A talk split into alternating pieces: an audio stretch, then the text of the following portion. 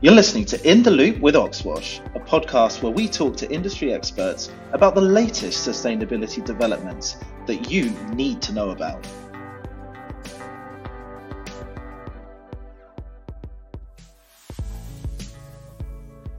Hi everyone, I'm Carla and I'm going to be taking over In the Loop with Oxwash today. So, I am 22 years old, I'm in my final year of university studying economics and my job title is Growth Executive at Oxwash. And what I do is I split my time fairly 50 50 between marketing, growth, PR, strategy, and also financials, whereby I do invoicing, also manage some B2B client relationships, and most recently, I'm taking the lead on a financial modelling project for a very exciting new project we've got in the pipeline now. And um, today I shall be speaking to Kyle, as you all know, CEO and founder of Oxwash, and also Pen. Shall I let you introduce yourself? Absolutely. Go on, Pen. Dive in, my friend. Thank you, Kyle. Thank you, Carla. Um, yeah, I am. I'm um, responsible for basically managing and building our um, business customer base. Um, so for our audience, um, if they're not familiar, we serve both individuals and businesses um, of of all shapes and sizes. You know, labs, Airbnbs, schools, colleges, gyms, the full shebang. So I'm uh, yeah responsible for kind of that side of the coin. Um, yeah. Yeah, so Pen is the head of sales, and I thought we could dive straight in into how you and I both joined Oxwash, how we met, Kyle and Tom, and just a bit about that. Pen, would you like to go first? yeah, sure. Thank you. Um, so I guess my my story, um, not very interesting one, starts back in uh, whilst I was at uni. I think during kind of the tail end of my time at uni, I'd um, started to develop a bit of an interest in entrepreneurship and startups and business, um, whilst also growing pretty kind of disillusioned with my degree, I was very kind of sick of um, sitting in lectures, seminars, reading papers, um, writing essays, essentially bored of the theory. And I really wanted to get my uh, teeth sunk into something more more practical. So I um, I basically reached out to all the entrepreneurs that I knew vaguely well or knew of. Um, one of which was obviously Kyle, given he's a bit of a big cheese in Oxford, obviously ex scientist, Oxford engineer, um, and obviously you know the ubiquity of the bikes. Oxwash is a bit of a um, household name in Oxford, and obviously I, I live in Oxford too. Um, so I reached out to Kyle to ask to go for just a pint. I'd no, I'd, I'd literally no intention of getting a job um, or working for Oxwash. I, like I said, I just wanted to get a practical insight into uh, launching a business and scaling a business.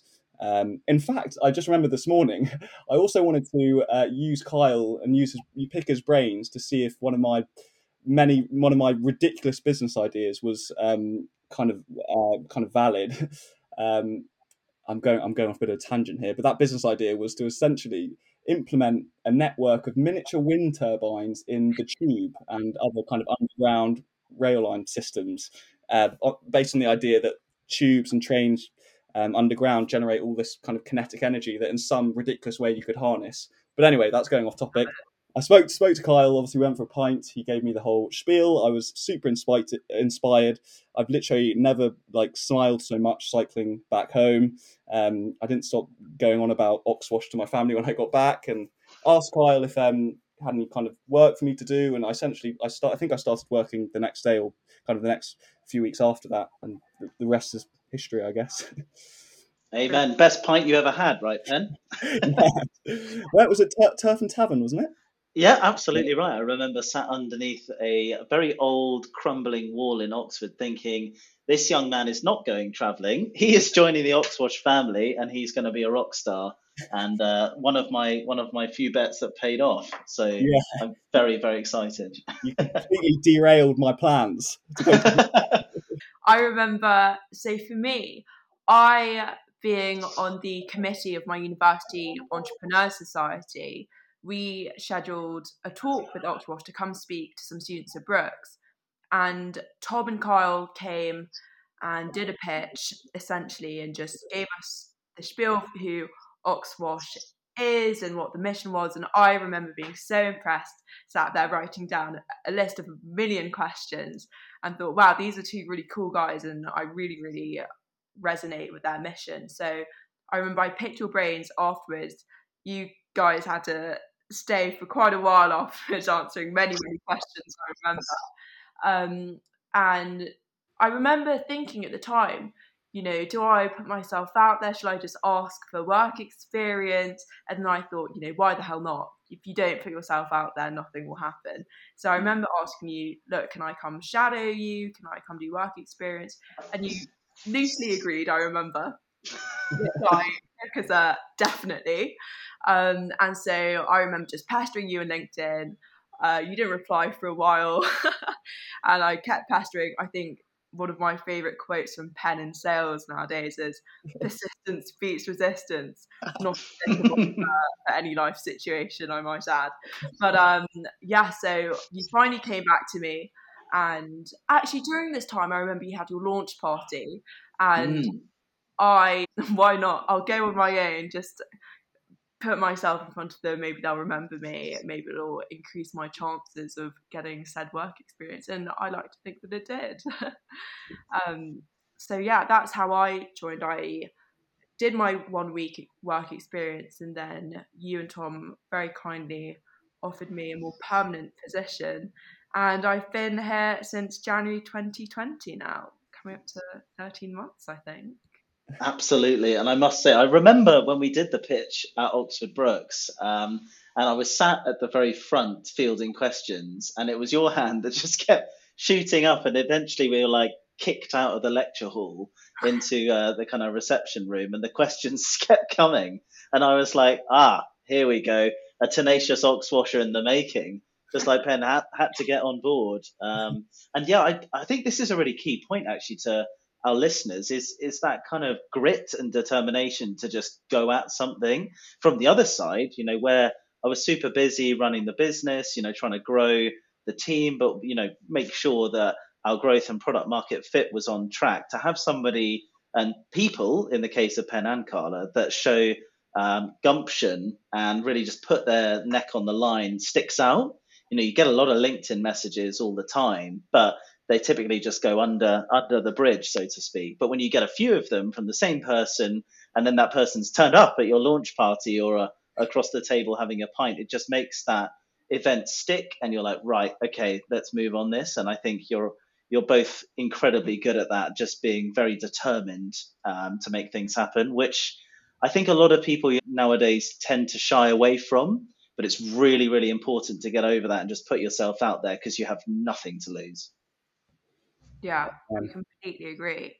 And because I do think it is a bit of a rarity um, to have two key members of the Oxwash team being, you know, somewhat young and, to be frank, less experienced than your typical hire. So I think my question would be do you think that because you started Oxwash as a student at Oxford, at Oxford you know, we all know the story, you were frustrated with your college laundry, started up Oxwash. Um, do you think that this has made you more open to hire younger? Mm, absolutely. I think that when I first started the business, you know, surrounded by lots of older academics that were incredibly powerful individuals in their field and, you know, respected enormously for their careers to date. And I, I, I still, you know, learn a lot from from those kind of key leaders and kind of mentors from my past. But I think what I learned pretty early on, and you're right, is that being a student gives you freedom to be creative, to take risks, to you know indulge in things that you'd otherwise not be able to when perhaps you've got other commitments later in life. And I think that really carries over into your work ethic. You know, just getting stuck in with it, trying things. If it fails, it doesn't matter so much. You know, not being super worried about every single kind of bit of output that you create. I mean, Oxwash's team has a huge range of, of people, um, both in terms of age, backgrounds, experience. And I think that what we're very good at is cohesively binding all different backgrounds together. But what we find our younger team members, you know, Carla and Penn on the call uh, included, bring is that real energy, hype, buzz, and when people are potentially feeling a little bit low and need a pickup, you know, they're there to to really be the culture drivers. But equally at the same time, I think as a student, you, you're you're in that zone to sponge up knowledge, to be able to acquire new skills, to be malleable is a word some people use to describe kind of younger team members, which I think only goes so far to say that you're you know able to sponge up knowledge i don't think malleable should ever be used in terms of you know you're easy to control or be dictated to i think that's um, that's a negative that some people derive from that term but actually i think it's really really important to be open to new things and new ideas as a student but equally running the business you know you don't know everything and bringing people with younger fresher points of view with the next generation's look on the world is super important, in my opinion. Mm, I agree.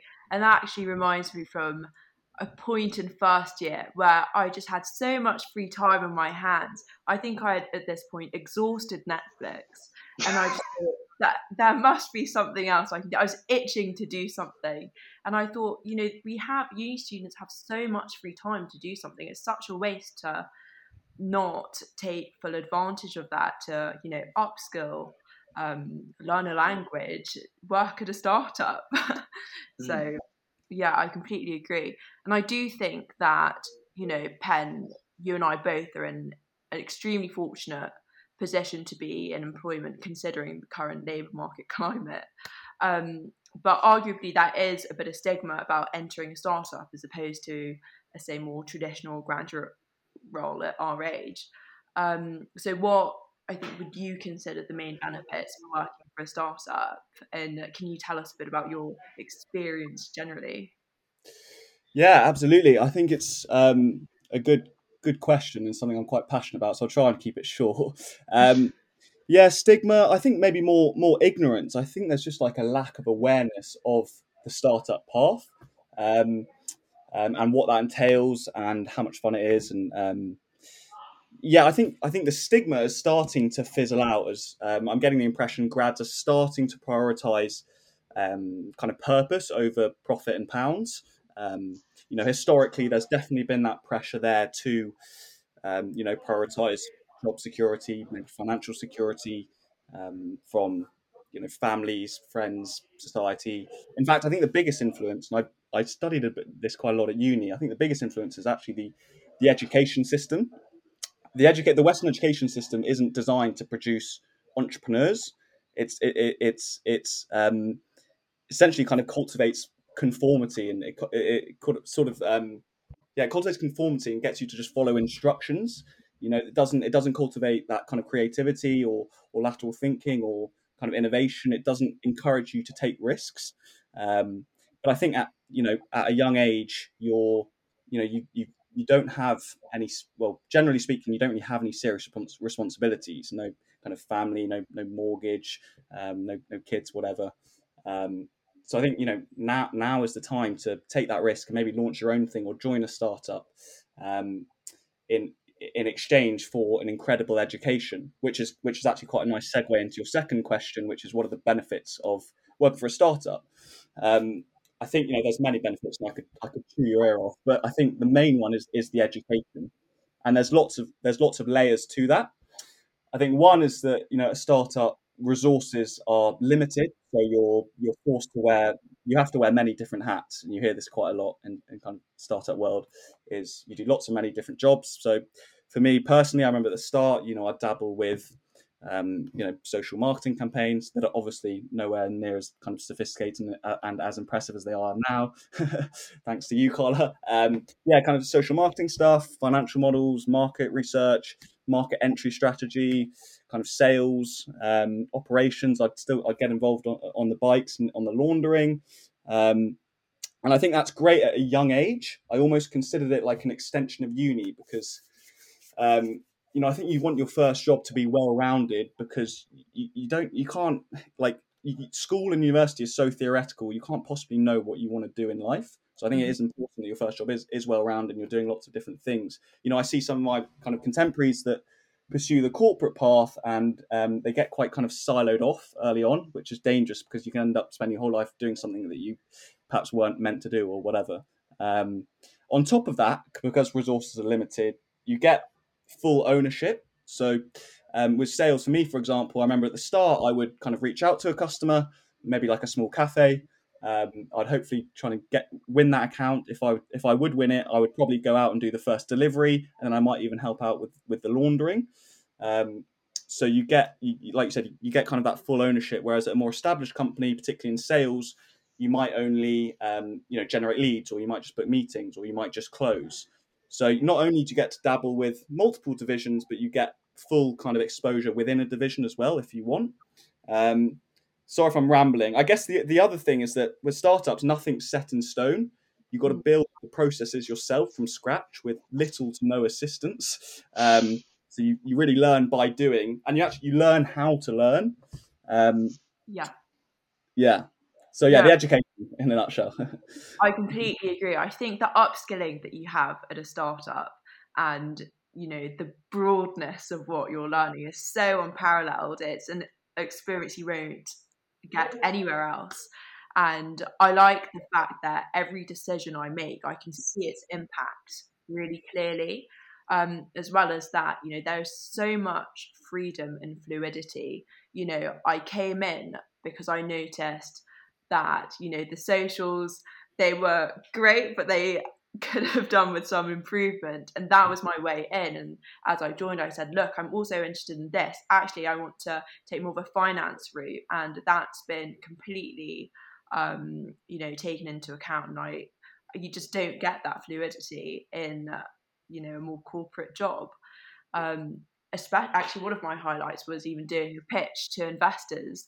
Um, that that was I think a, a great milestone in my Oxford career, which I, I, yeah, it taught me so much about public speaking. You know, I wrote notes afterwards about okay, that didn't go so well, but this did, for example, and it was just a great learning point um, for me. And so another thing that I wanted to touch upon was that every day, I don't know if you are seeing this as well. Um, but I'm seeing more and more frequently on LinkedIn and Facebook communities that I'm a member of these posts that have a real sense of growing frustration directed towards the job market. I remember one post in particular that really stood out to me was an in- instance of a company advertising an entry level internship, unpaid, may I add, that required three years of experience. Bit of a contradiction right there, but that to me just seems like you know this company may be wildly undervaluing experienced talent. They don't actually want an entry level um, entry level person. So I guess what what would you say to young people who are feeling somewhat disheartened and demoralized who are actively seeking employment? Mm, yeah, I mean it's horrible to hear stories about you know those kind of standards required for jobs. I mean it's questionable as to whether it's lawful to have an unpaid internship in the first instance, and it's certainly not in the spirit of an internship to to have such a high level of uh, you know acumen before you start. I mean, the way I see this is I often find internships that are um, you know placed on websites and there are inter- internship programs and things that are formalized um, can be circumvented very easily by going in through side channels. You know, I mean, we're on the call with, with Penn, who's a real LinkedIn aficionado, and I mean, it is the best way to get you know in touch with people who you otherwise wouldn't have. You know, it's really taking that mingling situation that you might have at a conference and, and throwing it online, but allowing you to directly connect with the person that you perhaps want to work with, want to learn from. And my advice would be to really just stick your nose into somebody's business and say, hey, look, I'm really interested in what you're doing, the way you're doing it, and I think I could contribute. Or, you know, if not at the very beginning, I think I'll learn fast enough that I'll be contributing very quickly after after joining the team. And I think that you'll find that that will rebound very, very quickly into um, people saying, hey, sure, that sounds great, because often the structures of internship programs and things like that are really catered at just thinning a herd of people And what really stands out for people at the other side who are accepting interns or, sele- or selecting the people they want to intern with is people that come at things in a uh, slightly unorthodox way and mm. perhaps are coming through channels that they, they wouldn't assume they would. That would be my advice. It may work for some people, might not for others. I think, you know, startups specifically love that. They absolutely love to see that you can network in reverse because mm. really being a startup in the very early days when you're raising funding and trying to make your name for yourself and find product market fit, networking is a great skill. And if you can see an intern coming inbound that's like killing it and just, you know, coming through LinkedIn or other channels, then you're more likely to say, hey, I want that person on my side of the fence, networking outwards. Um, so that would be my my advice. Yeah, I think just just to add to that, I, I completely agree, Carl. I think before um before I stumbled across Oxwash, what I would do, and I know what others have done to some success as well, is is I, w- I would just advise grads to identify a business that they are that kind of seems compatible with them, um, maybe in terms of kind of their vision, their culture, the team, the, the business model. Reach out or, or, sorry, connect with all the um, team members on LinkedIn. Um, reach out to a select few and kind of lightly massage their their ego and just say you're super you know passionate about their, the, the, the business and, and the vision and you'd love to just jump on a call or, or meet for a coffee and kind of pick their brains and, and don't ask for a job you've got to you kind of build the rapport first, and then you go in for the kill. um, mm. that that that worked quite that worked quite well for me, and um, yeah, might could could work for others.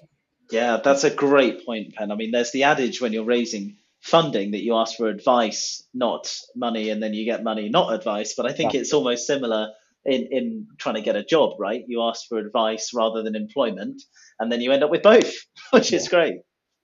That's yeah. It.